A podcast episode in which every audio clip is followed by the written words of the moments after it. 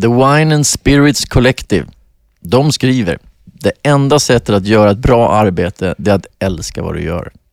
Och du Robban, det här är ju anledningen till att TVS Collective är så pass framgångsrikt. Det är ju kärlek och passion som driver dem framåt och det andas ju både kreativitet, modernitet och omtanke. Ja, de skriver att vi uppmuntrar utmaning, risktagande och livslångt lärande och lutar oss aldrig tillbaka på våra tidigare prestationer. Och Det som personifierar dem är att de ständigt utvecklar och vill förbättra teamet och dess sortiment samt deras sätt att nå ut till marknaden. Mm. Vi har ju bland annat fått möjlighet att presentera deras bubbel. Ja, privat ja. Och vi uppskattar privat väldigt mycket. Och vill lyfta fram det, samt att våra gäster har uppskattat det mycket. Verkligen. Och veckans bubbel har ju varit ett sätt att presentera TVS Collectives produkter, men också ett sätt att socialisera, att bryta isen, att starta en konversation eller en skön kväll på stan. Privat en kava med 0% socker är ekologiskt odlat och är en mycket trevlig kava nu inför sommaren. Vi kan starkt rekommendera den. TVS Collective har ju ett sjukt stort sortiment så vi, vi hinner inte gå igenom allting här men vi kan verkligen rekommendera att kika in på deras sida och testa deras produkter. Alltså, det måste ju sägas så här, när man tittar bak på, på skivomslag och bilder, och så, det är ganska mycket olika P.O. Thyrén på bilderna. Ja, mycket olika frisyrer har det varit genom precis. åren. Ibland så här, vem är han utav Väldigt mycket olika frisyrer genom åren. Vad kul. Ja, Jag ja. tycker det är roligt. Liksom. Ja, absolut. är Du har väl haft en hockeyfrilla någon gång gissar jag? Jajamän. Det har vi alla haft. Det behöver man inte ens fråga. Det är givet. Men vad fan har du på dig? Men hur ser han ut egentligen? Hur tänkte du där? Men hallå! Tony Robban här. Följ oss i vår serie om attityd och stil. Din stil i podcasten med spännande gäster. Nu kör vi! Nu kör vi!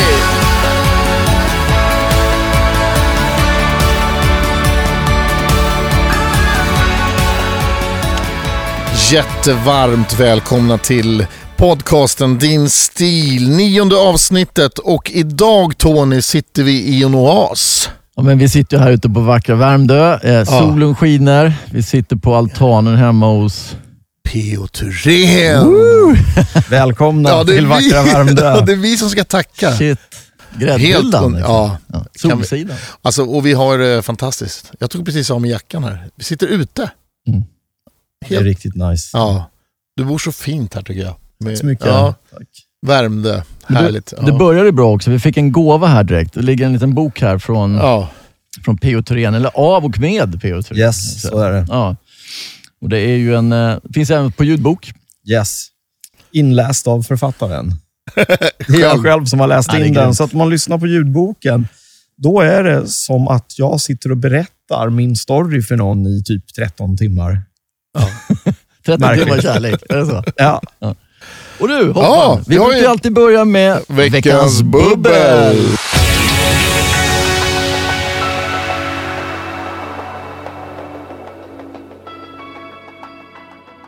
Dagen till ära.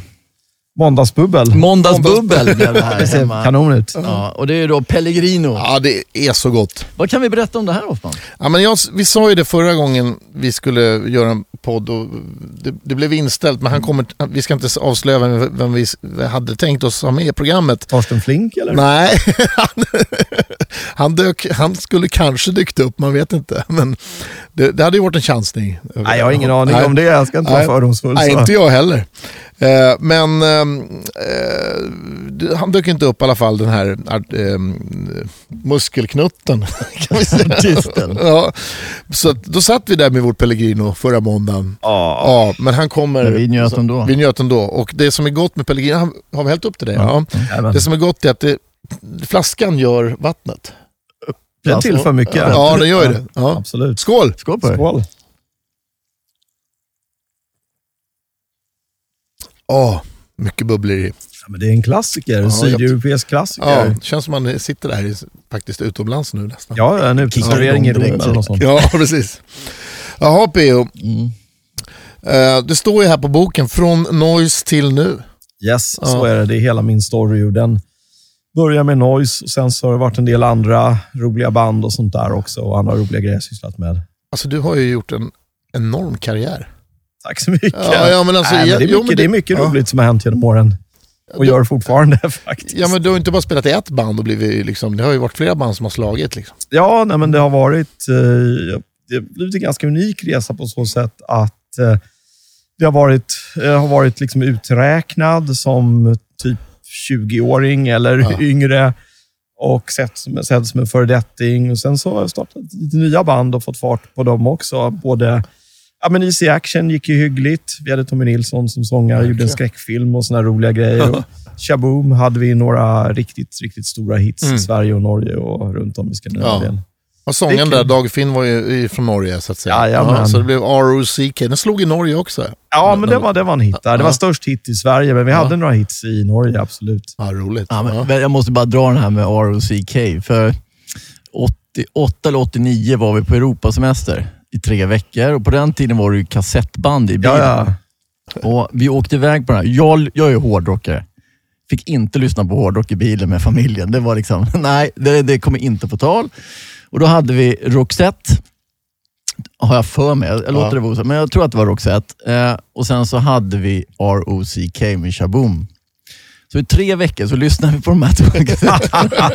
Hyfsat intensivt kan jag säga. Oj, oj, kan de utan till. Ja, men vilken resa det var. Och vet, varje gång jag hör ROCK eller någon låt från den här skivan så är man ju tillbaka på den där Europasemestern. Så att det, Var var ni på semestern då? ja, det var ner till eh, Italien, Frankrike och sen upp genom Schweiz och Österrike tillbaka. Så att, kanon. ja, det var en magisk resa och sen eh, ramades den in utav den här skivan som var riktigt, riktigt bra. Eller är riktigt, riktigt Ja, men bra. det är ett bra album tycker jag Verkligen. verkligen. Ja, och min resa med... Min första kontakt med dig PO, vi måste ju börja där i alla fall tycker jag. Det var ju med Noise. Nio år gammal. Min granne Anna, hon var stort fan och hon sa du måste lyssna på det här bandet. Och jag hade ju typ knappt lyssnat på musik. Så att, jag blev helt frälst. Och eh, att få sitta här och intervjua dig, det var ju hur stort som helst. Även om vi har stött på varandra i branschen några, några gånger så är det här häftigt. Men jag känner en enorm... eh, Alltså det var där det började för mig. Och jag satt och lyssnade nu på, på eran platta Dolce Vita där som ni gjorde. Och jag måste säga det att utvecklingen musikaliskt, det hände någonting där även i stilen. Från Bedårande barn sin tid till, det blir någonting moget. Håller du med om det? Absolut. Ja. Nej, men så, så var det. Och det var ju både att bandet utvecklades för att vi spelade så otroligt mycket och sen att Ja. vi fick vara i studion. Vi hade gjort två album, så vi började lära oss hur man kunde använda studion. Sen så hade vi ju otroligt bra hjälp av... eh, Vi, alltså vi producerade ganska mycket själva, men vi hade en hel del hjälp också av Ola Håkansson som vi jobbade med och Tim Norell och de var med och hjälpte oss att arra lite grejer och sådär. Ja. Ja, Tim Norell är väl med på låt, som låtskrivare? På Ja, låt. det är han Ja. faktiskt. På Videoliv, där hade vi ingen refräng. Vi hade bara ett komp, men vi hade Ja. ingen refrängmelodi. Så Nej. att då fick Tim de här givna ackorden. Det var inte bara han som fick det. Vi försökte alla klura ut någonting, men Tim kom med den bästa idén. Så Ja. att ja, men den här melodin kan man sjunga till de här ackorden. Ja, det var häftigt. För det slog mig då, nu när jag tänkte på det här. Det är otrolig musikalitet liksom, med melodierna. Och jag menar, början är så mäktig med Dolce Vita och sen Romans för timmen. Och då, om man är lite nostalgisk och pratar lite om Hasse och, och Freddy Mm. då, så, här, så, så tänkte jag att den här frågan ska jag ställa till P.O. Vad tror du, om de hade levt idag och fortsatt sin musikaliska resa, vad ser du dem någonstans då? Nej, men jag vet ju att eh, Hasse hade ju fortsatt att göra jätte, jättebra låtar. Ja, Och kanske säkert Freddy också. Han var ju oerhört musikalisk. väldigt. Men nu tänker jag lite extra på Hasse just idag. Det var för att igår så fick jag skickat till mig de sista låtarna, de sista demolåtarna som Hasse skrev och spelade in Mm. från 1980, 1998 eller 99. Det är lite Mm. osäkert. Eh, och lyssnade på dem. Så då har man det så färskt i Mm. minnet. Och då, då lär jag märke till det att Hasse skrev alltid så väldigt unika melodier. Mm. När jag skriver låtar, då tycker jag att de inte blir lika egna. De blir lite mer standard, vilket kan vara kul också. Men Hasse hade en väldig förmåga att hitta unika melodier, Mm. fast som ändå inte är konstiga på något sätt, utan det, det är pop Men de är, de är kluriga på ett speciellt sätt. Mm. Och sen också hans smärta i rösten börjar det börjar hända grejer där tycker jag, Mm, alltså med, med rösten där. Från, från liksom tonårs så börjar rösten mogna. Så, nej, det var en upplevelse att lyssna på den idag, för det var ganska länge sedan jag lyssnade på det. Så det var liksom så här, jag har inte ja. lyssnat på de där gamla plattorna sen, sen de gavs ut. Det är inget tröst att lyssna på hemma, gamla noise-grejer. Och, och, och som sagt, din stil då Tony, det är ju det vi, vår podd heter. Och stilen där med noise, det var ju först liksom jeansjacka och punk, punk lite punkinspirerat. Ja, men det var helt klart punkinfluerat. Och vi gillade ju band som, som The Clash och The Who till exempel, 60-talsband. Och då alltså inte bara musikaliskt, utan vi gillade ju verkligen deras klädstil också. Och det kunde vara så här, jag vet ju att Pelle Lidell var med i tidigare avsnitt och han lirade ju trummor med Ja, oss det. för övrigt på några låtar. Och svart läder sa han. Ja, exakt. Mm. exakt. Men han gillar ju mycket så mods-stilen. Ja. Det är något som vi gillar också, som The Who stod för. Det kunde vara såna här ökenkängor, så desert boots, och det kunde vara... Ja, men jeansen fick inte vara utsvängda, utan det var en klassisk modell och det kunde vara Lee, Lee Ryder kanske han heter, sån jacka, fast det behöver ju inte vara i jeansmaterial utan eller denim, utan kunde ju vara vit till exempel, eller i någon färg. Jag tror Freddie hade någon sån där mods parka också. Så det, det var ju en av våra influencers eh, klädmässigt. Och sen eh, The Clash, de hade ju ändå ganska mycket sån här amerikansk sån här rock, rockstil, liksom, så här, influerat från 50-talet, från rockabilly och allt möjligt. Så vi tog ju våra olika influenser och eh, pusslade ihop till något eget eller betonade olika mycket vid olika tillfällen. För på de här tre albumen som ändå var stor, de största eh, albumen ni gjorde, så gick det över då till Bedårande barn i sin tid. Det var lite mer, lite mer stil, blev lite mer stilrent där, men med smink kommer jag ihåg. Ja, ja. Ja. Och sen så är det kråsskjortor och sånt där. Ja, men då blev blev vi ganska påverkade om den där hela New Romantic-grejen som Ja. var jättestort i, i London och i England då, med band som Adam and the Ants och Duran. Duran och sådana. Ja, syntpoppen började komma där. Liksom. Absolut. Ja. Och, men inte, det behövde inte nödvändigtvis vara väldigt... När du säger syntpop, vissa av de där banden i den vågen som kom samtidigt, de hade ju kanske inte några syntar alls. Nej. Vi tänker på Adam and the Ants, de hade två trummisar istället. Jag har faktiskt spelat... Kombo liksom. Ja, äh, men jag har faktiskt spelat bas på en låt med Adam Ant långt senare och det tycker jag är otroligt kul att ha gjort faktiskt. Underbart. Ja, det är Ja. lite så här märkligt att ha på CVt. Ja. Men ni var, ni var ju väldigt unga när ni slog igenom, om nu Väldigt unga. tar det. Ja, Oh ja, oh ja. Yngre än de flesta tror jag, som, som faktiskt fortsätter också upp i vuxen ålder. Och Jag tänker att i den åldern är man ju väldigt, man är snabb på influenserna. Man, man svänger lite fram och tillbaka, men jag upplever ju som att ni hade en väldigt utstuderad stil. Alltså, jag bara ta skiv, skivomslagen eller på bokomslagen här. Det är ju ändå en, det är ju än idag en sjukt cool imagebild. Alltså omslaget till vårt första album, Tonårsdrömmar, det tror jag kan vara ett av de absolut mest kända albumomslagen i Sverige. Och En ganska rolig grej, eller dålig eller något, men i alla fall som jag tänkte på. Även eh, McDonalds kör någon reklamfilm eh, film nu och där har de en scen där det sitter några punkare framför precis en sån där gul tegelvägg. Ja, men det känns som att den hade de nog inte gjort om inte vi hade gjort Nej. det där albumomslaget. Och det är ju jättemånga andra band som har tagit bilder där de sitter där på samma sätt, som en liten blinkning till oss. Det, det är jättekul Ja. faktiskt. Den här frågan har du säkert fått förut, men varav just den idén att ni skulle sitta just där? Ja, men dels var det för att eh, nu vet du ju i vilken del av stan som vi bor rent geografiskt. Då bodde vi i Gustavsberg och nu är vi en halv mil längre ut. Men eh, vi ville ju så ta oss in till stan och sådär. Det var ju där allting hände och vägen dit det var ju via Slussen. Mm.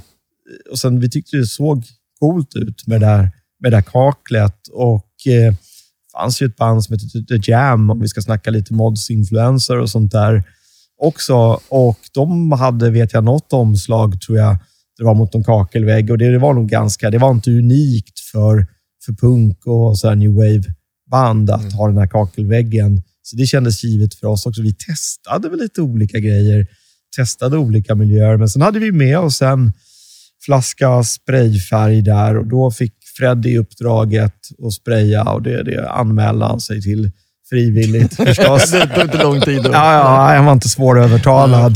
Han var rätt galen har jag förstått. på det sättet. Eller, Ja, men lite utanför boxen ja, sådär. ja, precis. Coolt. Ja, Men, men jag tänker också liksom att det här är ju på tidigt 80 eller Det var inte slutet 1979 var det. Ja, precis.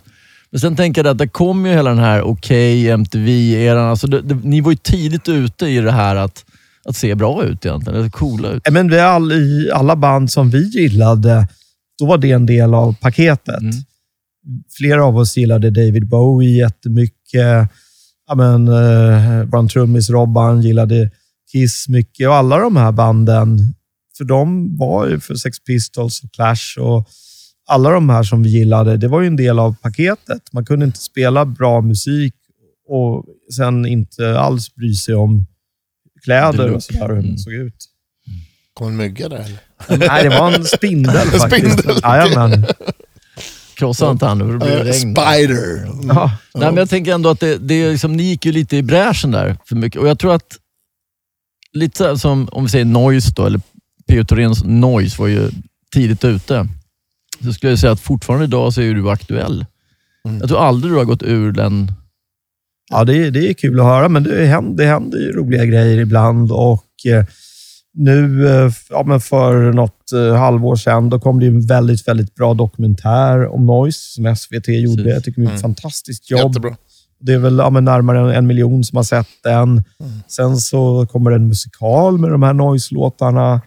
I sommar kommer de två första albumen, Tonårsdrömmar och Bedårande barn av sin tid, återutges på vinyl och CD i en sån här lyxversion med färgad vinyl och sån här, ja, text, eh, så sleeve notes av Jan Gradvall och allt möjligt. Alternativt Coolt. omslag till Tonårsdrömmar. Så det händer en massa grejer hela tiden och det är ett Fortfarande. Liksom. väldigt, ja, det är ett Ja. väldigt stort intresse för Noise. Sen var det ju jättekul att jag fick ge ut den här boken också, som ni har fått varsitt exemplar av. Mm. Eh, nej, så det är ett stort intresse. Det är superkul. Märker du något intresse den nya generationen? Ja, det fylls på med kids hela tiden. Oftast är det väl sådana som är tonåren eller äldre, övre tonåren, som upptäcker noise och börjar lyssna på. Mm. Men för bara några dagar sedan, då var det en kompis som lirar ja, i en hårdrockband som var, som var här och han berättade så att äh, äh, men, eh, min eh, tioåriga son Liam ville hälsa till dig. Jaha, hur kommer det sig då? Nej, men eh, på musikundervisningen i skolan så har de lyssnat på noise. Ja. Det var någon låt om tunnelbanan och i natt hela stan vår och han tyckte det var jättebra. Ja. Eh, Så att nu lyssnar han på noise hela tiden.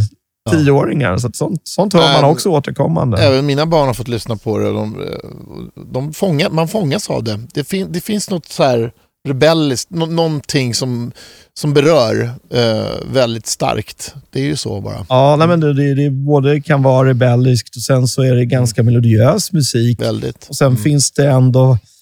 Den är inte kanske så direkt inställsam, utan det kan finnas någon attityd i det. Och att sen lite svenska texter, det tror jag hjälper till också och gör att det är mer intressant. För att väldigt mycket musik är ju på engelska, men svenska är vårt modersmål och då blir texterna viktigare. Och det tillför en dimension med texter där man verkligen förstår nyanserna och så på ett annat sätt. Mm. Jag tänkte på det, när Noise upplöstes sen P.O. så blev det ett vakuum för dig? Eller kände Nej, du... inte alls. Nej. Eh, Tvärtom faktiskt. Mm. Eh, för min del, i och med att det gick så bra för oss under så lång tid, eller ja, lång och lång, men från vårt perspektiv. Mm. Vi hade gjort flera album som alla sålde 100 000 ex och det var på svenska och vi turnerade i folkparkerna och sådär. Men eh, då fick man väl lite hybris och så här och det var inte så här direkt så här, åh vad, vad tacksam jag är för att vi får göra en platta om året som går skitbra, utan jag ville ju ha mycket mer.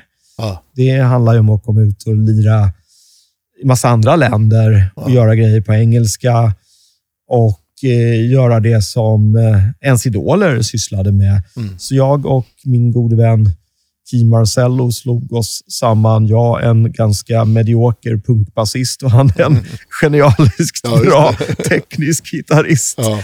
Men vi kompletterade varandra bra och eh, startade Easy Action då och vi fick ett skivkontrakt med ett av de absolut största amerikanska skivbolagen, Ja. Warner, eh, och höll på med det där och var i London och spelade in videos och var väldigt nära att bli signad av Kiss tidigare manager Bill O'Coin och sådär. Så att det var inget vakuum alls. Det var bara full fart Ja. framåt. Ja, det känns lite som att du, du liksom på något sätt spottar nävarna och går vidare i Ja, men alltså det var det jag ville göra. Jag, var- jag var ganska nöjd med... eh, Jag var väldigt nöjd med att hålla på med noise och vara noise PO, utan jag tänkte större. Liksom. Jag hade Ja. större drömmar. Och det är så här att man... Okej, vi lyckades inte bli världsstjärnor med, med DC Action, men vi försökte. Man måste försöka i alla fall. Ja. Jag vill aldrig kunna liksom blicka bakåt och, och tänka så här, ah, men jag skulle testat den där grejen. Jag skulle försökt. Och, alltså, det är alltid okej att inte nå hela vägen fram, men man måste försöka. Mm. ja, men alltså mängder med bra låtar. Alltså, den, tycker jag, den, den pl- första plattan där ni gjorde. Ja, kul. Det var Ja. en rolig platta Ja. att göra. Alltså. Ja. Och, och eh, med en fantastisk sångare. Ja, ja, ja, Ja, grym. Verkligen. Nilsson. Så här, hur kommer ni liksom på honom? För han hade väl något band där innan va? Ja, Ja. Först hade han ett var med ett band som kommer från dina trakter, typ från Solna Ja, i alla Solna. fall. Ja, precis, Eh, exakt. Horisont. Just det var Horisont var det Just Ja, det, men det var lite så här, eh, jag vet inte, symfonisk rock nästan. Ja. Inte, alls, inte alls min grej, ska jag väl ärligt säga. Men sen hade han varit i Frankrike och haft en framgångsrik solokarriär. Och eh, så var han tillbaka i Sverige och det var i samband med det som vi hörde talas om. Ja, men jag tänkte, så här, är det du som har varit den drivande i bandet när det gäller den musikaliska biten? Och, Det har varit lite olika, men min roll... Alltså antingen så har... Alltså den musikaliska biten har nog oftast varit, fler, varit flera, men däremot kan jag väl säga att de band jag har varit med i, då har jag väldigt ofta haft som en roll, det har varit lite som manager. Liksom. Mm. Ja. Lite, lite VD-roll Mm. i bandet. det är hyfsat sätt. drivande det. Jo, men på så sätt. Men inte alltid musikaliskt, utan då har det, handlat, då har det varit mycket teamwork. Eh, när jag och Ki jobbade tillsammans så tyckte jag det funkade jätte, jättebra när vi skrev låtar tillsammans. Och i Noise, eh, ibland så skrev Hasse musik, jag skrev texter, ibland skrev Freddy musik. Och det var, lite, det var jättebra teamwork musikaliskt. Men det är ju så, så här, om vi ska liksom säga så här, Noise finns ju kvar och du, du driver ju Noise idag. Ja, så är det. Och, och, med allt vad det innebär. Vi har en gemensam bekant, Mattias Hellberg, som spelar keyboard faktiskt. Jajamän. Med, med Hella, som han heter. Och han säger ju att du är en fantastisk, att det är väldigt roligt att jobba med dig. För att du har en, en tydlig målinriktning hela tiden. Man ska någonstans, det är kul, det händer någonting hela tiden. Ja, men det är då, det är Ja. då jag tycker det är kul. Ja. Man blir ju bortskämd Ja. i och med att jag har hållit på med projekt som har band som har gått så bra sedan jag var i tonåren. Mm. Då blir det inte roligt annars, utan då Nej. handlar det om att försöka göra roliga grejer. Och Det är ju Ja. fortfarande fantastiskt roligt att spela och stå på kanske en jättestor festivalscen. Vi gjorde några fantastiska gig på, eller ett gig på Töreboda-festivalen bland annat Mm. och sådana där grejer. Det är, det är superkul och sen Mm. när det är bra respons från, eh, från publiken och sådär. Och de, många kan låtarna och sjunger med och sådär. Mm. Det är jättekul. alltså. Ja, nej, men det är faktiskt helt, helt Jag magiskt. instagrammade lite nu precis. Jag instagrammade Jag tog precis. bilder. Ja, gör du ja, det rätt är magiskt. Ja, ja jag, jag tror jag tar lite mer Pellegrino. Ja, men det är klart. Ja, men jag tar också gärna lite Pellegrino. Det är en klassiker. Ja, det satt ju väldigt bra. Ja, där har vi lite sådär. Det här tror jag kommer gå den bra. där, det känns som det en chansning. bra. Prickade rätt. Tack så mycket. Ja, då. Bra gjort. Ja. Det här har du gjort innan såg jag. Ja. prickar alltid rätt vad man än gör. Så är det. Jag upplever ju att melodin är ju- på de band jag lyssnar på, alltid, det finns alltid en melodi någonstans. Den är otroligt. Oavsett om det är hård, riktigt hård hårdrock eller kanske hiphop eller, Mm. eller även dansband och så vidare. Finns det en bra melodi kommer den alltid att överleva. Och det, även i olika genrer. Visst. Man kan flytta den till en annan. Ja, en bra melodi, det går att förpacka på många olika Precis. sätt. Och Jag tror de allra flesta människor gillar melodier. Även folk som säger att de enbart gillar death metal. Jag tror de gillar melodier också. Faktiskt. Finns det någonting där i? Ja, ja. Jag tänkte Så mycket bättre där exempelvis, det konceptet. Mm. Det har ju varit någonting som har du, du lyfter över till en annan genre och bra låt går alltid att flytta över på något Absolut. sätt. Och den tolkningen blir ju otroligt bra. Verkligen. Eh, Så när eh, kommer du göra den här resan? Så mycket bättre-resan. Nej, Jag tror aldrig de kommer fråga. Tror du inte det? Nej, det tror jag inte. Vi är inte, Noise är inte tillräckligt rumsrent för det. Vi har alltid varit lite outcast. Sådär. Vi ska aldrig bli helt rumsrena. Jag tror aldrig så mycket bättre kommer fråga. Men har du tänkt på det? Ingen punk eller hårdrock eller tuffare band har varit med i... Eller har du det? Kanske, Jag, kanske har missat dem. Jag har faktiskt inte sett så mycket av det. Varför vet jag inte. Jag har ju svårt att titta på Idol. Eh, Melodifestivalen brukar jag titta på, men jag har svårt att titta på de här eh, programmen. På, jag vet inte varför. Jag, Jag tycker The Masked Singer var, var ganska underhållande. Fantastiska dräkter. Alltså, helt otroligt. Jag har ju lyssnat på väldigt många olika typer av musik genom, genom åren då och flyttat med genrerna lite. På 90-talet kom ju grungen och sen blev det, det blev till och med techno och dansmusik väldigt mycket. Och sen på 2000-talet, liksom, när det har gått in i den här nya generationen. Vad är det? Generation Z eller YX? Ja. Just det. Ja. ja, just det. Precis. Eh, Och jag tycker fortfarande det är kul att lyssna på ny musik. Vilket jag tror är ganska ovanligt. Då, för många sätter på den där skivan från 87 när man, när man lyssnar extremt mycket på musik. Jag kan fortfarande gilla att sätta på ny, nya låtar. Ja, Ja, men det, det är ganska ovanligt, det ska jag säga. De flesta lyssnar på gamla låtar eller ny musik med artister och band som de har gillat länge. Säg att Motley Crue släpper ett nytt album.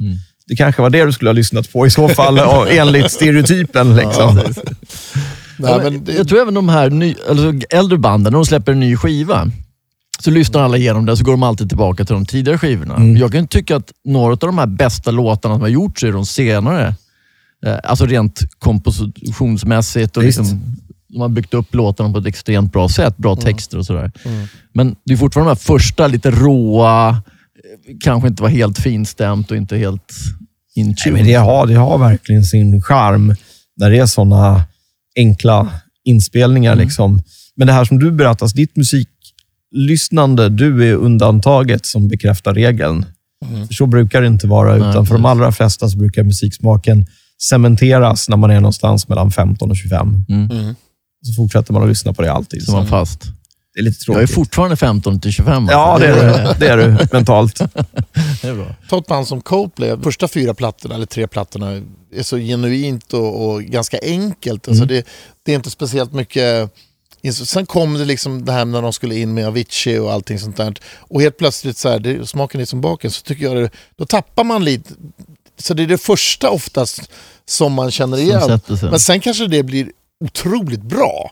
Ja, ja. Men då, har, då finns det inte samma grej. Liksom. De återuppfann sig själva där på Ja. något sätt. Och jag har inte hört deras nya låt, men jag vet ju Ja. att de har gjort en låt nu med, med Max Martin. Ja, men, det är den eh, Power? Just det. Higher Power. ja, jag, jag måste lyssna på den förstås. Men Jättebra. eh, jag tycker att det, jag älskar deras När Viva La Vida. Det tycker Ja. jag är en otroligt sjukt bra Ja. låt. Tycker är rätt okej det de har gjort med, eh, med Avicii också. Då. Det är väl bara att det liksom när, när det blir lite mer tillrättalagt, mer producerat, så kan det vara så att fansen börjar, börjar tycka att det, de genuina fansen börjar. Det är ungefär som tonårsdrömmar kontra eh, Dolce Vita. Absolut. Ja, Visst är det så. Lite så. Sådär, så att, eh. Men sen P.O. så har ju du liksom gjort en hel del drös med låtar egentligen. Mm. Till andra artister. Det har blivit många. Ja, Melodifestivalen, hur många, många gånger har du varit med där? Eh, fem stycken, fem gånger i Mello i Sverige som låtskrivare och eller artist. Alltså men låtskrivare alla fem gångerna och sen så en gång i Norge. Då. Ja. Dansa i neon, bland annat. va? Ja, men det är väl den mest kända låten Ja. som jag har varit med och skrivit. Och sen var ni med med någon band Big va? Jajamän, kom Ja. tvåa 1998 med en låt som heter Ingen annan väg som jag tyckte blev riktigt bra faktiskt. Ja. Vad hände med det bandet då? Nej, Vi åkte runt och spelade i Europa. Var var vi? Så här, Schweiz, Ryssland, Estland, Finland, Danmark. Gjorde tre plattor kanske. Ja. Så höll på lite grann ett tag där. Men det blev ett sidoprojekt eller var det en... Nej, men det var ju, det var ju ett hobbyprojekt med några, med några kompisar. En som bodde här i, i området faktiskt. Sen flyttade de upp till Falun. Nej, men det var någonting vi höll på med ett tag som var, som var jättekul. Liksom. Mm. Och vi har fortfarande, fortfarande bra kontakt. Men man gör olika saker vid olika, olika tidpunkter i livet. Liksom. Och sen Stim. Ja, men där Där. jobbade jag i 12 år. Mm. Slutade där för åtta år sedan. Mm. Så, men det, det tyckte jag var kul. Det kändes meningsfullt för att jag tycker som låtskrivare att det är viktigt att låtskrivarna ska kunna få ersättning när deras musik används någonstans i något sammanhang. Och Sen så lyckades jag sätta två stycken bestående grejer faktiskt från min tid på Stim. Och Den ena är att jag införde någonting som heter Stim-gitarren som delas ut varje år som Max Martin och Benny Andersson och alla möjliga har fått. Och Den andra är att jag var med och införde en sån topplista. Så Stim brukar varje år presentera Sveriges mest spelade jullåtar. Så det var, den låg jag bakom också. Och Det lever också vidare och varje år kring jul så brukar det bli så stor uppmärksamhet kring det. Både i tidningarna och ibland i tv. Presenteras så här, vilka är årets mest spelade jullåtar? Jag kan tänka mig att Lasse Lindbom har fått några, Ja. några gånger. Ja, men han brukar alltid vara i topp där. Ja. Det är ju den, eh, precis, Tänd ett ljus med Triad, som han skrivit med Niklas Strömstedt.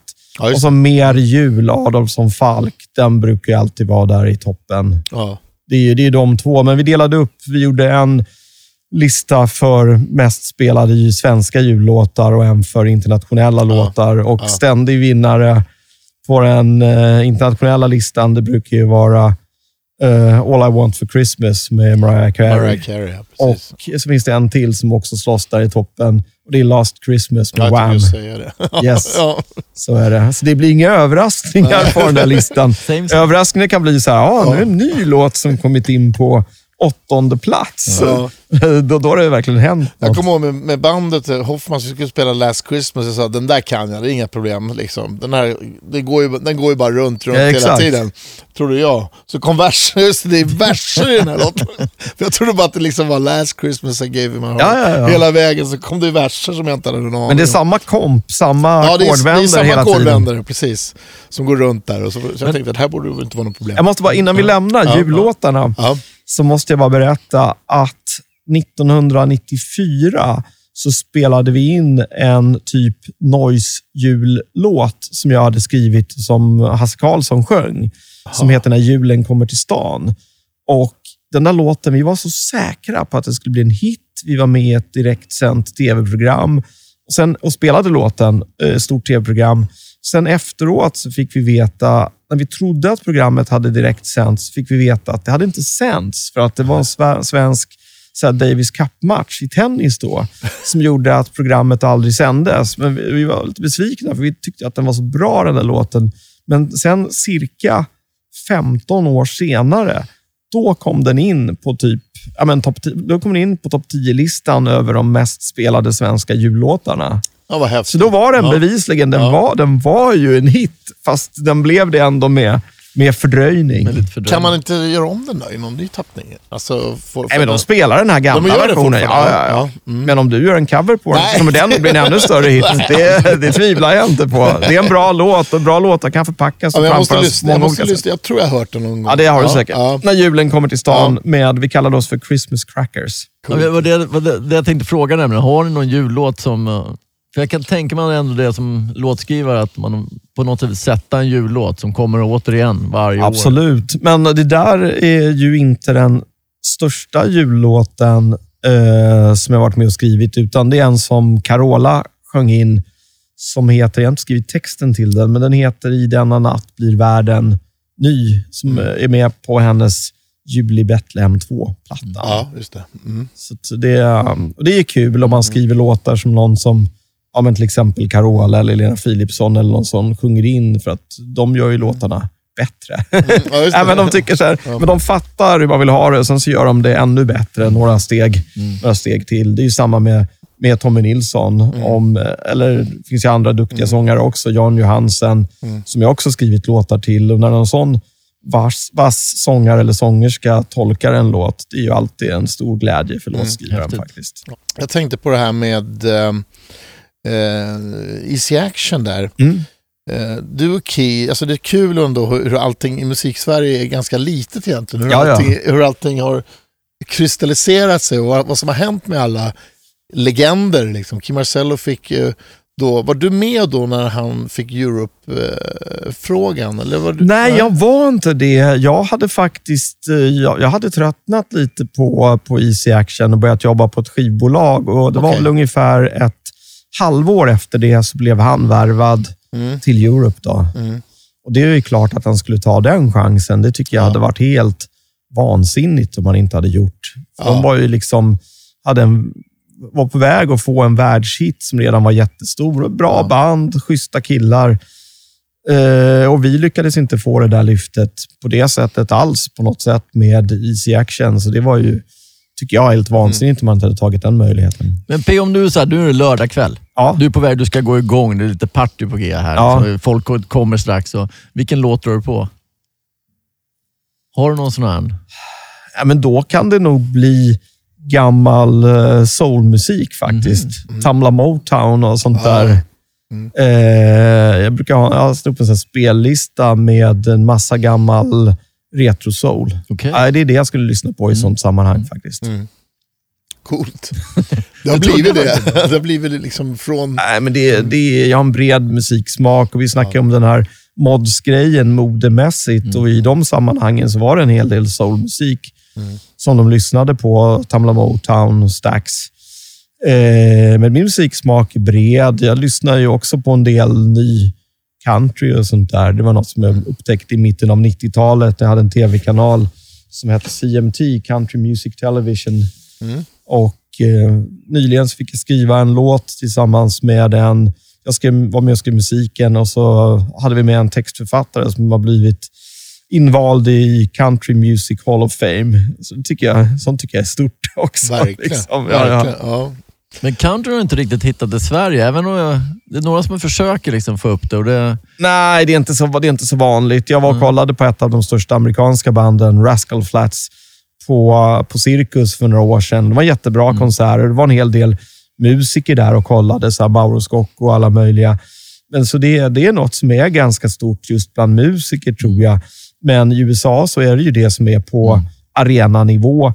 Det har ju egentligen tagit över från de Hiphop är ju väldigt stort, men om man tänker den publiken som kanske var, såg ja, men Bon Jovi och sånt under MTV-eran. Många av dem de går säkert att kolla på sådana konserter, men också en hel del av den här nyare countryn som har liksom influenser från alla möjliga håll. Men där har vi mycket det. melodier, tänker jag. Ja, det är melodier, absolut.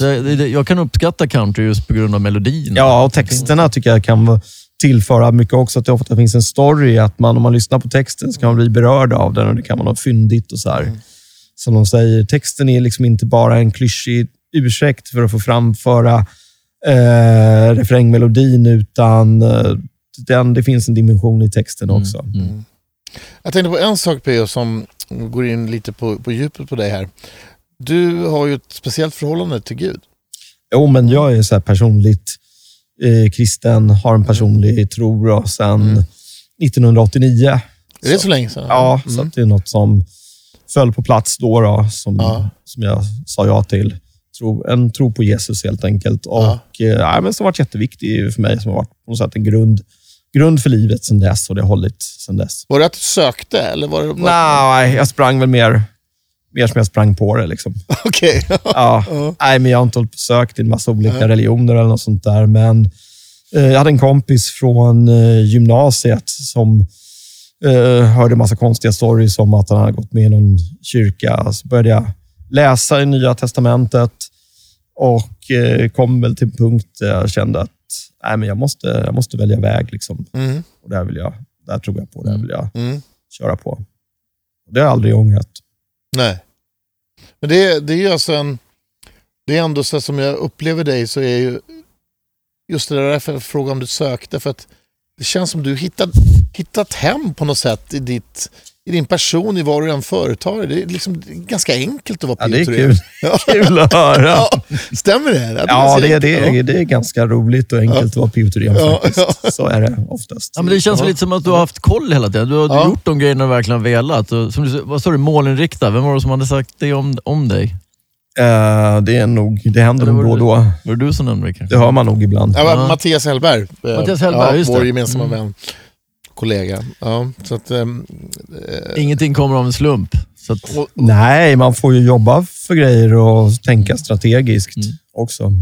och jag menar, du Tony, du pratar mycket om, här är det väldigt intressant, Mm. er två emellan, paketering. Att Ja, ja. paketera stilen och produkten. I, alltså tänka, du sa ju det förut, att det inte bara, i ditt band som du hade, att det var inte bara liksom, hur många minuter gitarrsolo det ska vara, utan hur får vi ut den här låten? mm, Visst. Så tänkte du? mm. Eh, Och hur tänkte ni då kring att få ut den?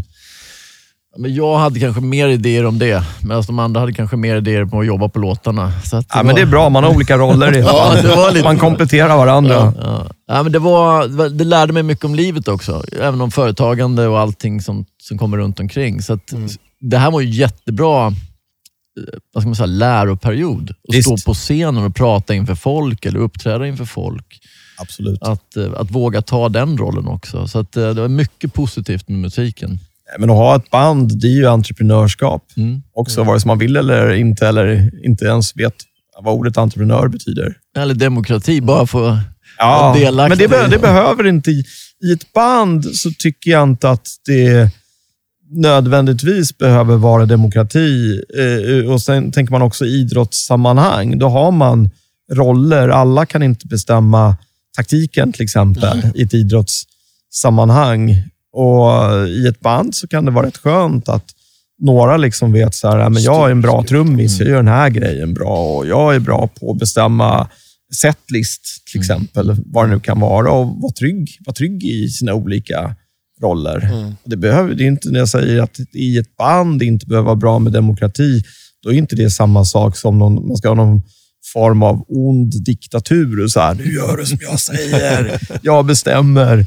Det handlar väl snarare om att bygga upp ett förtroende genom att folk kanske märker att ja, men det, här, det här funkar. Det, här, det här blir bra. Alltså jag brukar jämföra mycket av det, just att man har, spelat i många band. Jag tänker på Ja. Robert Hoffmans cirkus, Ja, eller cirkus. det känns till, bandet, till bandnamnet att döma så känns det inte helt demokratiskt. Utan som att du på något sätt har drivit det där. Ja, men jag har drivit en del, men jag har varit väldigt lyhörd för vad de andra tycker. Ja. Och väldigt försökt i alla fall alltid vara ödmjuk inför för att vi ska vara ett band och att vi ska ha en gemenskap och inte bara köra över. Va? Visst. Så det tycker jag är viktigt. Men det jag har lärt mig är att till exempel i, när man har jobbat med andra projekt och i en grupp så att säga. Till exempel man sitter i en styrelse eller, eller någonting sånt där. Så måste ju alla man måste sträva åt samma håll. På något Vis. Absolut, ja, det måste man. Ja. Man måste ha någon grundsamsyn inom vissa Ja, ramar. Och sen måste någon leda det där. Men det finns ju olika, sätt, olika vägar man måste ta hela tiden. Ja. Så att säga. Så därför tycker jag att absolut, jag tror inte på alltså, rakt igenom heller demokrati i ett band. Men ändå så måste det finnas någon form av gemenskap och värdegrund, Absolut. tror jag. Som, Det var väl lite det egentligen som vi kanske aldrig kom till den här. Utan alla slängde in en varsin låt och det var helt olika och det var inte liksom samsyn kanske på, på allting sådär. Och det, Nej, det blir, eh, då kan det bli lite spretigt. ja, det blev lite spretigt. Men som sagt, det var väldigt lärorikt och det, jag kommer alltid bära det med mig. Liksom, som Visst. mm. Ja, men det är ju något som du har nytta av idag när du jobbar och för, du har ju föreläst om det. Så att jag menar, det, Ja, precis. det är, Men sen tänker jag också så här, som, som jag ser som noise eller eran, eh, vad ska jag säga, eran genomslag här. Att det var ju rätt mycket attityd i det här. Ja, ja. Eh, och sen när man ser de här bilderna så har du bara, pack- man har bara klätt den attityden. Liksom. Ja, men det var de vi var. Det var inget påklistrat, utan vi var, vi var kaxiga snorungar och vi ville inte att det skulle vara för smörigt eller för inställsamt, eller inte inställsamt alls rättare sagt. Eh, men sen hade vi ju en del lugna låtar och så här, som eh, Ut i natten som var en ballad och som den här Romans för timmen. Men vi tyckte så här, men det, det är bra låtar, så vi hade ingenting emot ballader på något sätt. Men eh, det var, kunde vara, ändå framföras med en viss attityd, i alla fall ut i natten. Jag väl säga. men alla band ska ju ha en ballad. Ja, det tycker jag. Ja, det är inte eller fel. inte bara en, en per album. Ja, ja, ja. Nej, men det, det är nice. Det måste vara... Ja, men det måste bli, det blir inte, det blir inte trist annars om alla låtar är bara lika. Ja, det är bra om man kan ha olika stuk. Man behöver på låtarna. nyansskillnad. Ja, liksom. absolut. Ja, men att det finns lite öm och tjej, tjejerna gillade ju alltid ballader. I alla fall var det så när man var... Killarna också. Ja, ja, de vågar inte erkänna det. Men de, Nej, så kan det vara. Förr i tiden. Jag tänkte på det här, liksom, nu, jag kommer in på det här med noise igen. Då. Det, gör, det gör ingenting, för det är så intressant ämne tycker jag. Och det, eh, I och med att det gick som det gick för Hasse och Freddy speciellt, så har det ju pratat så mycket om att det var ingen som tog hand om dem eller någonting sånt där. Om du jämför det artisteri, du som är in, involverad i artistvärlden fortfarande, tycker du att det har blivit bättre just att ta hand om, om människor som faktiskt hamnar snett i artistvärlden? Ärligt talat så vet jag inte Nej, faktiskt. Jag har ingen Nej aning. inte jag heller. Jag det är därför jag vet, undrar om du visste. Ja, ja, undrar det alltså. Nej, jag tror att det är svårt. Ja, jag tror det. Väldigt svårt att liksom... Det känns som att det är... en människa glider, väl glidit ur ramen så att säga, så, så är det svårt att nå. Det känns som att det är väldigt mycket droger och sånt i artistvärlden bland yngre artister och sånt där nu. Jag vet inte, men man får känns den så, uppfattningen. Ja. Ja. Men det känns inte som att också art artisteriet är i grund och botten också att man söker sig till någon ty- typ av silver screen, glitter and glamour. Ja, ja, ja. Man, är, Ja, så är man det. vill ut och liksom vara på en top of the world på något sätt. Mm. Tänkte jag på bröderna Rongedal som Mm. slog igenom. De var rätt etablerade när, när de slog igenom. Eller, de har varit med länge i alla fall. Ja. Eh, Ni var väldigt unga. Mm. Det är klart att jag kan tänka mig att det har haft en viss påverkan på... Ja, nej, men det är ju mycket nyttigare att slå igenom, eller mindre onyttigt att slå igenom i en mer mogen ålder. Jag vet inte hur gamla Rångedals var, men det känns väl som de var närmare 30 i alla fall. Kan Ja, jag tänka. 30-35. Alltså, Ja, de slog igenom. ja, typ. Och de gör ju en asbra grej. Då tappar man inte fotfästet lika lätt Nej. som man kan göra om man får en väldigt snabb, oväntad Mm. framgång i ung ålder. Det tror jag inte alls är nyttigt på något sätt. Nej, men Som, även skådespelare och sådär vet man ju, de kan falla av. De slår igenom som barnskådespelare. Liksom just Ja, det är säkert inte alls tidigt, nyttigt. Liksom. Ja. Och det är ju det är tragiskt, för att jag tror att eh, om man nu säger de större bolagen som utnyttjar de här unga människorna, om man får kalla det så, Mm. så är det klart att de hamnar kanske i en sån här situation. De, vet, de har aldrig etablerat någon egen identitet inom Nej. dem. Ja, jag tycker att det är en jättesvår eh, svår fråga. Det var därför jag ställde den. Alltså Mm. själv, för jag undrar själv liksom vad, vad är rätt och vad är fel och vem bär ansvaret? Det är Visst. lätt att bara säga att, att den där managern bara, alltså Mm. Whitney Houstons manager, det är han, han, han som bär ansvaret. Mm. Eller, ja, nu var det kanske ett dåligt exempel, men ni förstår vad jag menar. Ja, ja, Michael visst. Jackson kanske det var. Ja. Eh, Du blandar ihop jag blandar ihop Michael Jackson med Whitney Houston. ungefär samma. Ja, det är precis ungefär samma. Ja. Ja. nej men så att säga, så att, men jag kan känna i min karriär att jag har aldrig liksom, jag hade ju den drömmen länge att alltså, bli rockstar, men sen när jag tittar tillbaks på det så känner jag att, att jag har hållit mig flytande och liksom fått vara med ändå och spela på många ställen och haft roligt och sådär. Jag är väldigt nöjd med det. Ja, det ska det Ja, vara. ja. Verkligen. Det är Ja. oerhört, oerhört mycket mer än vad de allra, allra, allra flesta som håller på med musik och försöker nå någonstans upp, lyckas uppnå. Ja, och så får man ett år i berömmelse och så faller man. Liksom. Visst. Alltså, det, det där fallet är inte... Och det är det blir som hårdare. är imponerad med dig då, som vi återgår till, att du liksom bet ihop och fortsatte nya projekt. Och bara Jag liksom, tycker det är kul. Det är Ja. bara det det handlar om. Det är inte så här, åh, nu måste jag breaka med det här projektet. Men nej, det är kul att hålla på med musik ja, och lira. Så ja. Vad, vad gör du nu i, med, med musik och låtskriveri idag? Ja, det har inte varit så mycket, men någonting kommer det väl, kommer det väl bli. ja. Liksom. Det tror jag. Nej, men till den här noise-musikalen som jag nämnde, Mm. då kommer det komma två nyskrivna låtar. Så det är ju en grej man jobbar med. Men, eh, nej, men det blir lite grann. Jag jobbar med en väldigt, väldigt duktig producent som heter, och låtskrivare som heter Anders Hansson som har haft världshits med Agnes, Release Me och gjort bokstavligt talat flera hundra hits åt jätte, jättemånga artister i Sverige. Och jag var Cher och alla möjliga. Så vi jobbar ihop lite grann. Så vi får se vad det kan bli av det. Ja, för vi brukar alltid ställa den frågan mot slutet av programmet, så här, vad, eller det är jag som har kommit på den bara, så tycker jag att den får hänga med, eller hur Tony? Ja, så här, vad är ditt drömprojekt? Men då känns det som att Alltså, du har ju haft, fått göra massa drömprojekt. Ja, får ju Med musikal, jobba med liksom. asgrymma människor. Ja, Så att det, Ja, nej, som det här det- var med en musikal med det bandet som man själv var med och startade. ja, det är ju galet.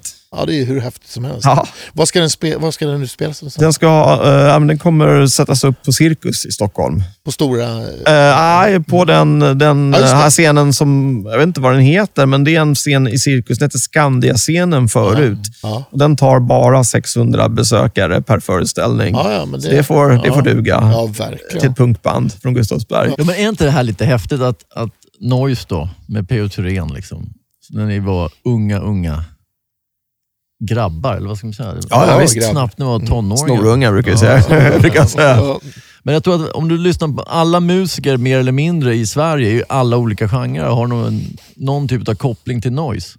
Mm. Jag tror det. Oavsett vilken musik du har lyssnat på Mm. så har det etablerat sig, eller man har burit det med sig. Och, eh, jag tror alla kan liksom tänka sig tillbaka till någon period när noise var... Jag har märkt att det är många som gillar hårdrock och sådär som har eh, ofta börjat lyssna på noise. Mm. Ja, Men som eh, men Nicke Andersson från Hellacopters och alla möjliga som eh, gått vidare till just hårdrock vet jag att ofta noise har varit en inkörsport. Jag vet inte om det är bra eller dåligt, men Bad influence. jag har fått det berättat. Nu är ju liksom inte Rångedal några hårdrockare, men de sa ju också det. Ja. Noise var eh, för, förebilder. Och det, Kul. det, ja, visst är det? De sjunger ju asbra Ja, man, också. ja, det är helt magiskt. Fantastiskt Ja. bra alltså. Nu är det sommar, första juni sitter vi här idag och eh, om bara några dagar så släpps det här programmet. Men vad ska du göra sommar? Nej, men, eh, det ser ju dåligt ut att åka utomlands, men det kommer i alla fall bli lite Öland och lite Sandhamn. Mm. Så att det är så, Ja. så planerna ser ut. Men Ja. jag måste ju ärligt säga att jag längtar ju till att kunna åka till Sydeuropa och sådär. Mm. För det var ju ett och ett halvt år sedan senast, så det börjar, Ja, det börjar kännas här också. Ja, ja. Mm. börjar krypa lite i kroppen. ja, lite så. Men med gigsen då? Vi pratade innan programmet om att så här, jag frågade har ni fått några gigs på G med Noise då? Och det Ja, men det kan frågor. bli. Vi får se. Det skulle varit något eh, gig, eh, ett stort utomhusgig i Kalmar som varit fram, framflyttat till september, men det kan nog till och med bli av i september. Det vore ju Ja. väldigt kul för att det är också ungefär ett och ett halvt år Ja, mellan när det var gig senast. Ja. ja, det är faktiskt sant. Att det känns lite som att det, det här, att det tänds lite hopp och att det liksom kanske går fortare. Ja, vi hoppas att det går fortare än vad vi tror. Jag hoppas på det i alla fall. Ja, men nu, nu ser det ju rätt okej ut. Liksom. Och imorgon så, nej det är inte första juni idag, det är 31 maj, förlåt lyssnare. Men det är första juni imorgon och då släpps restriktionerna. Mm. Mm. Och då Lite blir- grann, Ja. lite steg för steg. Det Men det är i alla fall grymt. åt rätt håll. Ja, känns ja, verkligen, verkligen. Det är bara att Ja. flera får göra som vi och faktiskt gå och ta den där sprutan. Ja, Det, det, det krävs ju. Det, det, ska man, det ska man ju bara göra. Det är bara att ta en för laget. Och folk, men jag skrev i sociala medier när jag hade tagit den och jag, det finns en anledning till att jag gör det. Jag vill liksom propagera för att göra det här. Ta den där sprutan. Men så frågade många så här, ja, men, har du fått några biverkningar eller hur mår du och så där. Och jag kan berätta att jag fick inga som helst biverkningar. Det var lite ömt i några dagar på precis själva vaccinationsstället och det räknar jag inte ens med biverkning. Och Det har varit samma om man tagit så här fästingvaccin eller något. Så det, det, är liksom, det är inget problem. Så det, jag ser verkligen fram emot att få spruta nummer två och sen kunna vara lite mer relaxed. Och ju fler som tar det där vaccinet, ju bättre blir det. jag kan säga så här, jag jobbar ju lite, eller jobbar ju faktiskt ganska mycket i tandläkarbranschen också, min brorsan. Och det är mitt, andra, mitt andra kneg idag. Och tur att jag har det. Och det är faktiskt så att det finns ju risker med att ta bedövning till exempel. Ja, ja, det glömmer Ja, man. man glömmer bort att ta bedövning hos tandläkaren. Det är ju alla, jag ska ha bedövning. Ja, men det tar man. Men då sprids det som en löpel på, på löpsedlarna att det här kanske någon har fått någon biverkning av något slag och så vidare. Så, vidare. så därför blir det detta motstånd.